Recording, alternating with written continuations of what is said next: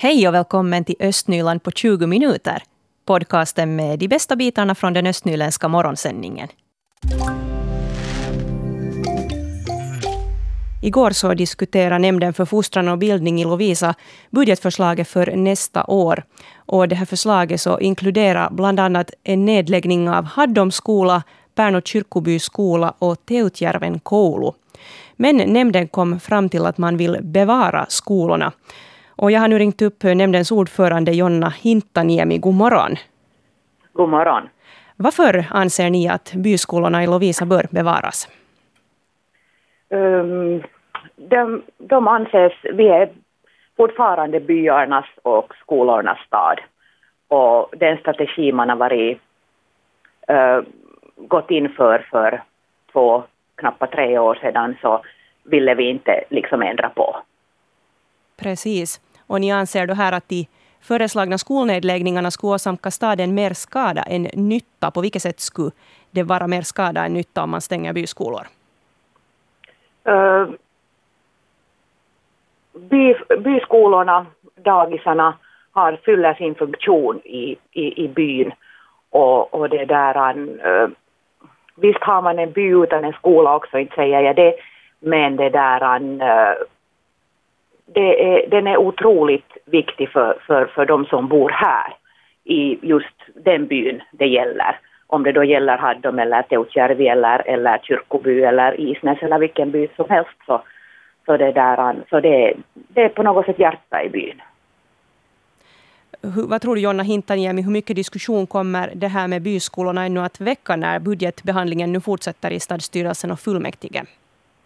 Mycket diskussion, absolut det, det är helt klart. Det, det, det, tror jag inte och det kommer att vara många långa diskussioner på budgetaftonskolor och, och, och möten. For, liksom, det kommer att fortsätta. Mm.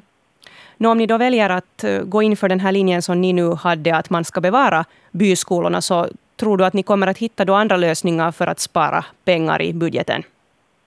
Det hoppas jag. Det är ju vår, det är ju vår uppgift. Och det där, men, men inom det där, äh, vår nämnd var vi inte liksom beredda, vi såg inte heller, det, det är förstås, det, vi gav ju en ganska klar signal det där äh, att, att det här är inte rätt ställe att, att, att spara på. Mm. Och det handlar då alltså om ett motförslag som Thomas Rosenberg från SFP kom med och ni röstade med 8-1 då för att bevara byskolorna. Däremot så kan ni tänka er att spara genom att lägga ner det här familjedaghemmet Duvan och ni är också beredda här att skära ner på kommuntillägget för hemvårdsstöd för barn och också att se över gruppstorlekarna i årskurs 7 till 9. Kan du berätta lite mer om, om de här åtgärderna? Ja, de här gruppstorlekarna har vi diskuterat kanske lite mer ingående och det där an, eh, vi har ganska små grupper i, i, i högstadierna och, och där finns kanske då en, en, till en viss mån höja på, på antalet. Att, att det är egentligen kanske den, den det där an, inte, inte så att vi har direkt några något siffror heller, heller, eller hur stora klass, men det där att där finns, finns, finns en, en, en möjlighet. Och, och det är ju klart att, att idealet är ju alltid att ha, ha, ha små, små klasser och så här, men att, men att det där, en, en liten höjning är säkert på sin plats. Mm. Och då när, och, och, ja, när det gäller familjedaghemmet, hur, hur stort är det här familjedaghemmet? Uh, där är I dagens läge är där uh, sju barn och det är en ganska sårbar enhet. Det är dessutom i en, en hyres, hyres det där lägenhet. Och, och det, var, det var ju inte, liksom, inte var det någon som kände liksom så här att det här är ett lätt beslut utan, utan uh, visst var det ju vemodigt 30 år gammal, varit där i 30 år. Precis. Jag menar det finns, finns, finns bland oss sådana som har haft liksom barn där och så här att, att det där att, att det var, men att man ansåg att, att, att kanske att den är för sårbar den här enheten. Mm. Och slutligen då när det gäller kommuntillägget för hemvårdsstöd för barn så hur, hur mycket har det använts här nu i Lovisa? Uh, no, nu har jag nog inte de där direkta siffrorna, jag har nog hört dem men nu, nu kommer jag nog faktiskt inte ihåg dem. Men det där äh, det väckte egentligen nog inte riktigt någon diskussion alls. Att, att det där, äh, det kan vara att det nog nu kanske mera lyfts fram det där äh, i ett senare skede men att, men att det där, på kvällens möte så, så, så väckte det inte diskussion. Om ni är intresserade av det här med skolfrågorna i Lovisa så har vi också en webbartikel här på svenska.yle.fi östnyland. Och där ska vi också sätta med lite kommentarer av Jonna Hintaniemi från SFP som alltså är ordförande där för Nämnden för fostran och bildning i Lovisa. Nu är sagan all för Borgå taxistation. Den togs ur bruk för snart två veckor sedan och igår så påbörjades rivningsarbete. Och vår reporter Mira Bäck var där.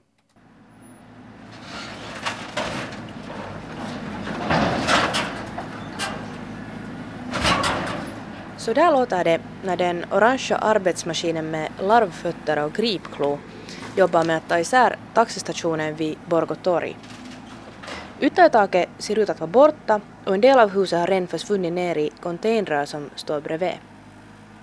Roland Lillqvist, du är eh, taxichaufför och du har din bil här vid, vid taxistolpen helt mittemot den gamla taxistationen som nu håller på att rivas här. Hur känns det att sitta och se på det?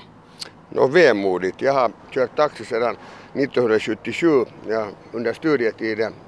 Jag har studerat vid Hanken och då finansierade jag mina studier med att, att jobba som taxichaufför under, under veckosluten. Och sen var jag då i, i affärslivet i nästan 30 år och nu har jag gjort comeback sedan några år tillbaka och, och varit ganska aktivt här så nu är det lite vemodigt. Har du många bra minnen från den gamla taxistationen? Jo, visserligen. Både bra och dåliga intressanta kaffebordsdiskussioner kanske? Alltså. Jo, det var ju, det var ju en, en, en, en träffpunkt för oss chaufförer och spela, spela kort, kunde se på TV, det fanns eh, möjlighet att, att värma lite mat i mikron och, och koka kaffe och, och i synnerhet då att det fanns en toalett som nu fattas då. Rivningsarbete väcker uppmärksamhet bland en del av Borgåborna som går förbi det annars ganska tomma torget. Några tar upp telefonen för att ta en bild eller en videosnutt. Stig Stjernberg är en av dem. Ja, ja. Det känns ju lite under, underligt. Har du några bra minnen här från taxikön? Eller dåliga? Nej, men det var bra. Alla taxi var här, alla taxi var här på den här sidan så man vet vad taxi, om man ska fara till taxi, nu måste man söka. Det sa Stig Stjernberg. Också Pontus Salmi kommer gående över torget. No kyllä siinä kappale Porvolasta historiaa menee kyllä siinä, että, että tietysti ihmiset on tottunut siihen, että taksin saa tosta ja voi jonottaa tossa. Salmi säger att det är ett stycke av stadens historia som stryker med och att folk är vana med att köa utanför taxistationen. Själv åker han sällan taxi. Emilia Martinen brukar inte heller åka taxi så ofta så rivningen av stationsbyggnaden väcker inte så mycket känslor hos henne. Martinen berättar att hon inte riktigt har koll på vart hon ska gå om hon behöver åka taxi i fortsättningen. No mä en tällä hetkellä kyllä tiedä nyt, että mistä mä löydän sen. Mä oon nähnyt, että tohon ainakin tuossa nyt noita taksi, takseja, noita taksipaikkoja maalattu siihen. Martinen har ändå lagt märke till att det åtminstone finns en taxistolpe utanför Kulturhuset Grand mittemot den gamla taxistationen. När taxistationen togs ur bruk så ersattes den av fyra taxiplatser eller taxistolpar i centrum. Tre är utplacerade längs Biskopsgatan. Utanför Kulturhuset Grand intill Runebergsparken, vid ingången till köpcentret Lundi och vid före detta Matkahuoltos parkeringsplats. Den fjärde taxistolpen finns på Ågatan nära Runebergsparken.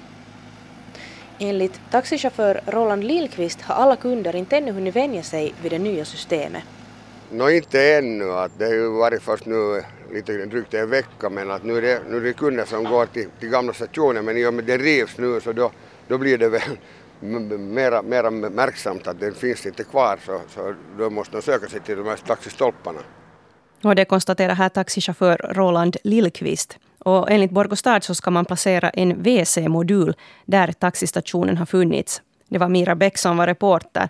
Och på vår webbplats på svenska.yle.fi östnyland så kan man se en kort video av hur det såg ut igår då man höll på med att riva taxistationen vid Borgå torg.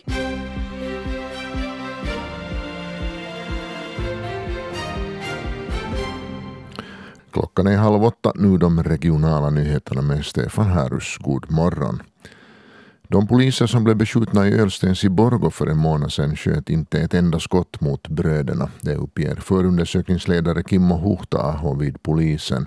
Enligt Huhtaaho skulle en liknande situation i många andra länder ha sett annorlunda ut. Polisen var också i kontakt med brödernas far redan dagen efter skjutningen i Ölstens. Förundersökningsledare Kimmo Huhtaho säger till Yle att polisen fortfarande inte vill uttala sig om motivet till att bröderna lockade polisen till industrifastigheten i Ölstens.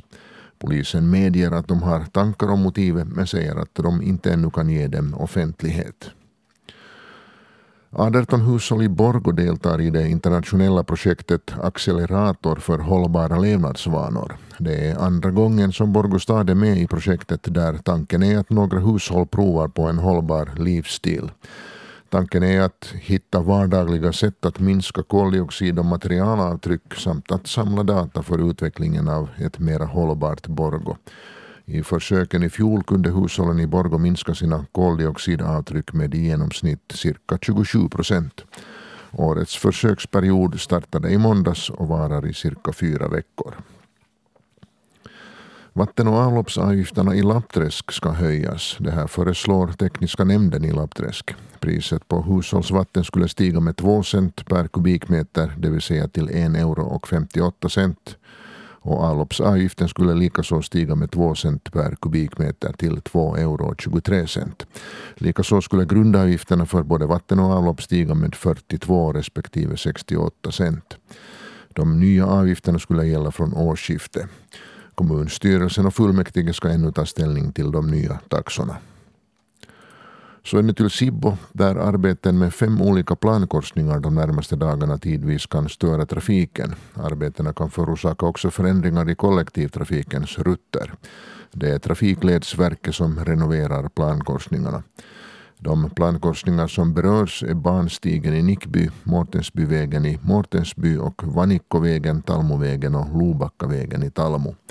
Arbetena inleds idag och avslutas på söndag morgon. Idag så inleds hungerdagsinsamlingen som pågår fram till lördagen. Och Röda Korset samlar in pengar till Finlands Röda Kors katastroffond. Så pengarna går till att hjälpa offer för katastrofer och konflikter i Finland och utomlands. Och jag har nu med mig här i studion Aulikki Blomqvist från Röda Korset i Borgo. God morgon Aulikki. God morgon. Du har varit aktiv 50 år inom Röda Korset. Hur känns det att igen vara med om en hungerdagsinsamling? Det är trevligt de människorna är glada och, och det är hemskt, hemskt sällan någon säger emot. Mm. Att människorna vet att det behövs pengar. Det, det är både krig och det är både sådana naturkatastrofer. Ja. Mera och mera. Och här i Finland så var det offer för plötsliga olyckor som man det, stöder? Det är, ja, det är olyckor, det är eldsvådor, och det är ju Röda Kors som är den första som hjälper. Mm. Att i, i, I fjol var det över 300 äh, människor, 350 någonting. Och, och, och över 100 fall de, efter eldsvådan. Mm. Som blev hjälpta. Just det. Och idag kör alltså allting igång. Vad kommer ni att göra här idag inom Röda Korset? No, det är ju en sån här nyhet som vi har aldrig försökt. Vi ska klä äh, västen, den där samlingsvästen åt, åt äh, Linnankoski. Nej, utan Linnankoski, utan äh, Runeberg. Runeberg ja. i parken. Och det händer nog sådär nio tiden skulle hamnas dit. Just det, J.L. Runeberg ska få en egen insamlingsväst. Ja, det äh, högtaktingsdag för 39 gång i år som vi samlar. Ja. Och det är på flera håll också i landet det här som statyer ska få västar. Jo, det är många i Hofors, till och med de där tre smederna i, mitt emot uh, Stockmans. Som är så nollpunkten i Hofors. Ja, hur kom man på den här idén i år då? Jag vet inte vem, vem liksom hittade den, men, men det, här, det fick ju godkännande jämt genast att hej, det ska vi försöka. Ja, mer synlighet åt, åt insamlingen. Ja, just det. Och, och staden hade ingenting emot det. Det måste ju frågas att om man får göra sådana statyrdekorationerna som ja. inte är vanliga. Precis. Aulikki Blomqvist, var kan man då hitta de som går omkring och samlar in pengar idag? Överallt i, i centrumen med, med röda västen och röda bössan med. Mm. Behöver ni ännu flera insamlare? Jo, jo inte har vi för, det, aldrig för mycket. Därför att, att och få ihop den där 12 000 euro ungefär från Borgo och över två miljoner hela landet. Så det behövs folk. Ja, hur ska man göra om man vill komma med och samla in man, pengar? Man ska komma till Ågatan 25 mellan 10 och 4. Där får man börja liksom man får västen, man får bössan och man får ungefär den där ställningen att ska du till torget eller ska du till S-market eller K-kaupan. Ja. Att, att, att, att alla skulle inte vara på ett ställe. Precis. Hur tycker du Aulikki, har folk varit givmilda här under de senaste åren? De har varit. Vi har, vi har, vi har plus, plus på människorna. Ja. De, är, de är riktigt villiga att hjälpa. Vad trevligt. Ja. Och själv kommer du att fara till en skola för att tala med elever om, om den här insamlingen. Vilken skola ska du besöka? Ströhö. Okej. Okay. Ja, jag var med småttingarna igår och nu är det de äldre eleverna mm. här i stan. Hurdana reaktioner har du fått från eleverna gällande hungerdagen? Uh, jag tyckte att, att de där småttingarna som jag var med igår, de var hemskt intresserade. De hade frågor då jag frågade har, har du, är det enbart fattiga som får hjälp? var en fråga. Just det. Av en sån här, just och just första klassens pikoliten flicka. Ja, och då kunde du berätta att ja. det är många, många andra också. Många andra också, ja. Mm. Att, och sen, sen, att det händer så mycket olyckor. Mm, precis. Tack Aulikki Blomqvist för att du kom idag och jag önskar dig lycka till med, med insamlingen och hoppas att den blir lyckad i år igen. Tack. Igår så diskuterade vi ju här i sändningen det här med danska designmöbler i Lappträsk bibliotek. Och de här möblerna har varit i farozonen. Och det här är något som har väckt reaktioner bland Lappträskbor. Det handlar alltså om sådana röda fina fåtöljer som man har haft i Lappträsk bibliotek i ett eh, skilt sånt här rum där, då, där de har passat bra. Och det har varit en donation som man har fått av sin vänort Alleröd 1969. Det var då som Lappträsk hade en sån här vänort. Och det var kända arkitektnamn som stod för designen här på de här stolarna. Arne Jakobsen, Henning Jensen och Torben Valör. Och nu har då Lappträskbor i ett invånarinitiativ krävt att de här danska gåvomöblerna ska bevaras. Grejen var då den att man gjorde om det här danska rummet i bibliotekets barnhörna, så man fick då mer plats för barnböcker på det här sättet. Men då undrar då Lappträskborna förstås vad som ska börja hända med de här stolarna. Det här är en fråga som diskuterades igår, Fredrika. Mm, bildningsnämnden funderade på den här saken igår.